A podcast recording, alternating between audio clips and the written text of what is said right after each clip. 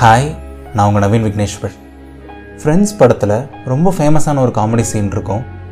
நம்ம விஜய் சூர்யா ரமேஷ் கண்ணாலாம் இருந்துட்டு நம்ம வடிவேலை போட்டு ரொம்ப கடுப்பேற்றுவாங்க அப்புறம் நம்ம வடிவேல இருந்துட்டு காண்டாகிட்டு ஒரு சுற்றி எடுத்து ரமேஷ் கண்ணா கையில் கொடுத்துட்டு போ நீ போய் தேவையில்லாத அணிலாம் பிடுங்க போ அப்படின்னு சொல்லிட்டு கொடுத்துருவாரு. அண்ட் நம்ம ரமேஷ் கண்ணா உடனே வடிவேலுக்கிட்ட ஒரு கேள்வி கேட்பாரு.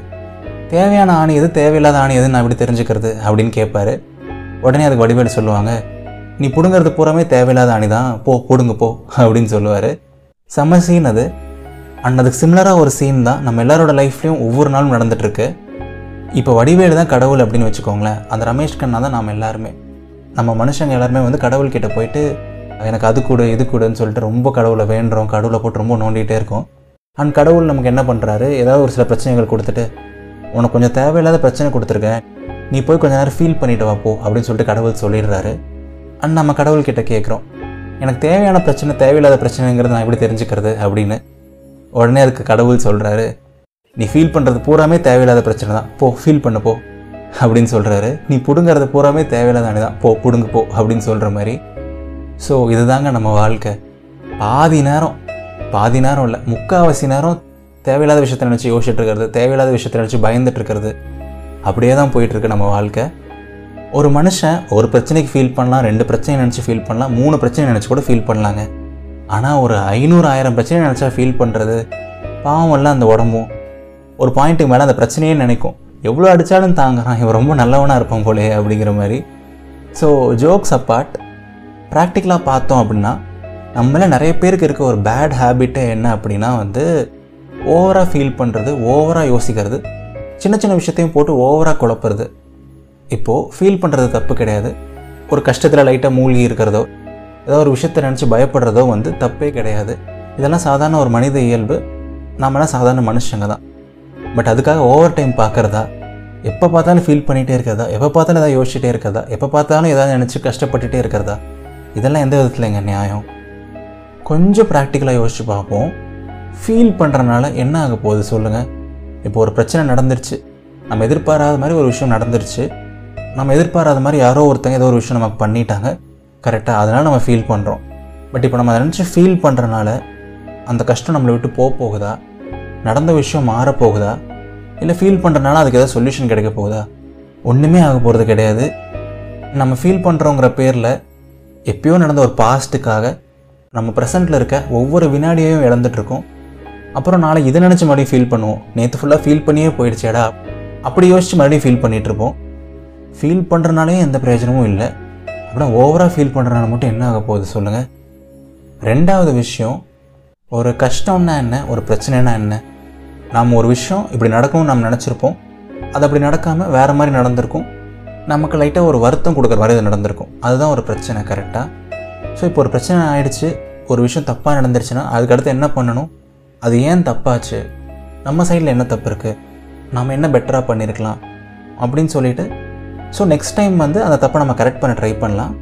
So learning from your mistakes அப்படின்னு சொல்லுவாங்க. இது வந்து ஒரு நார்மலான ஒரு விஷயம். ஸோ அதுதானே பண்ணணும். ஆனால் நாம் என்ன பண்ணுறோம் ஏன் அந்த தப்பு நடந்துச்சு? நம்ம மேலே தப்பு இருக்கா? மற்றவங்க மேலே தப்பு இருக்கா? அதோட ரூட் என்ன? மறுபடியும் இது நடக்க வாய்ப்பு இருக்கா? எதை பற்றியும் யோசிக்கிறது கிடையாது. ஒரு பிரச்சனை வந்துருச்சா? உட்காரு. நாள் ஃபுல்லாக ஃபீல் பண்ணு. அடுத்த நாள் மறுபடியும் எந்திரி. மறுபடியும் ஃபீல் பண்ணு. அதுக்கு அடுத்த நாள் ஃபீல் பண்ணு. வாட்ஸ்அப்பில் சேட் ஸ்டேட்டஸ் போடு. வாட்ஸ்அப்பில் டிபி தூக்கு. ஃப்ரெண்ட்ஸ் எல்லாரையும் போய் திட்டு வீட்டில் இருக்க எல்லாரையும் திட்டு. எதனால அந்த பிரச்சனை வந்துச்சுன்னு கூட யோசிக்க மாட்டோம். ஃபீல் பண்ணுவோம் ஃபீல் பண்ணுவோம் ஃபீல் பண்ணுவோம். ஃபீல் பண்ணிட்டு மட்டுமே தான் இருப்போம்.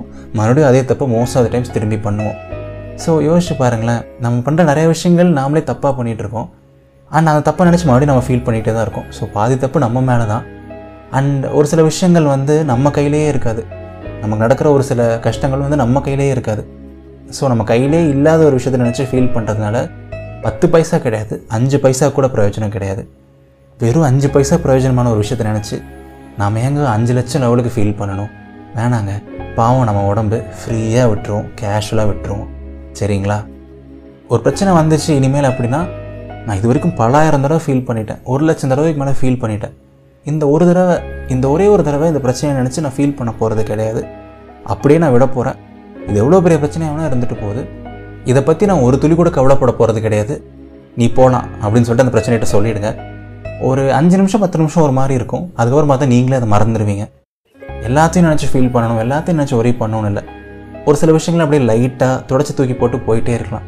டேக் இட் ஈஸி பாலிசி மாதிரி தான் ஓகேங்களா அளவுக்கு மீறினால் அமிர்தமும் நஞ்சு அப்படின்னு சொல்லுவாங்க. ஸோ ஒரு அளவுக்கு மேலே எதையும் நினச்சி போட்டு ஓவராக ஃபீல் பண்ண வேண்டாம். ஜஸ்ட் கேஷுவலாக இருங்க கூலாக இருங்க ஜாலியாக இருங்க. நான் எப்போவும் சொல்கிற மாதிரி வாழ்க்கை ரொம்ப ரொம்ப அழகானது. பாவக்காய் வந்து கசப்பு தாங்க பட் பாவக்காயை அளவாக நம்ம உணவில் சேர்த்துக்கிட்டா நமக்கு ரொம்ப நல்லது அப்படின்னு சொல்லுவாங்க. இந்த பாவக்காய் மாதிரி தாங்க நம்ம பிரச்சனைகளும். அப்பப்போ அது லைட்டாக இருந்தால் தான் வந்து நம்மளோட வாழ்க்கை ரொம்ப சுவாரஸ்யமாகும்.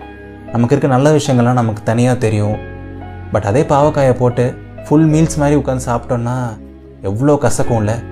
அதே மாதிரி தான் பாஸ் நம்ம பிரச்சனையும். அதே ஃபுல்லாக உட்காந்து யோசிச்சுட்டு இருந்தோம்னா வாழ்க்கையும் கசந்து போயிடும். ஸோ எந்த பிரச்சனையாக இருந்தாலும் சரி அதை சைட் டிஷ்ஷாக வச்சுக்கோங்க. நம்ம லைஃப் தான் மெயின் டிஷ் நமக்கு பிடிச்ச விஷயங்கள் தான் மெயின் டிஷ் நம்மளோட நல்ல எண்ணங்கள் தான் மெயின் டிஷ் சரிங்களா? நீங்கள் எதை நினச்சி ஃபீல் பண்ணாலும் சரி கண்டிப்பாக எல்லாம் சீக்கிரம் சரியாயிடும். எல்லாம் நன்மைக்கு அப்படின்னு சொல்லிட்டு நம்புங்க. ஆல் இஸ் வெல்ங்க டேக் கேர் பாய் இது நவீன் விக்னேஸ்வரன் இதயத்தின் குரல். இந்த பாட்காஸ்ட் உங்களுக்கு பிடிச்சிருந்தா கண்டிப்பாக உங்கள் ஃப்ரெண்ட்ஸ் நிறைய பேருக்கு ஷேர் பண்ணுங்கள் எனக்கு ரொம்ப ஹெல்ப்ஃபுல்லாக இருக்கும். இதயத்தின் குரல் இப்போ Spotify Apple podcasts Google podcasts anchor அந்த மாதிரி நிறைய அற்புதமான பாட்காஸ்ட் ஆப்ஸ்லேயும் ரிலீஸ் ஆகிருக்கு ஸோ நீங்கள் உங்கள் ஃபோன் ஸ்க்ரீனை ஆன் பண்ணாமல் கூட உங்கள் கண்ணுக்கு எந்த ஸ்ட்ரெயினும் இல்லாமல் நீங்கள் ஹேண்ட்ஸ் ஃப்ரீயாக கூட கேட்கலாம்.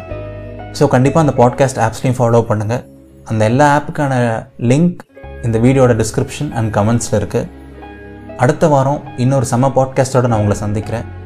டட்டா பாய் நன்றிகள் ஆயிரம்.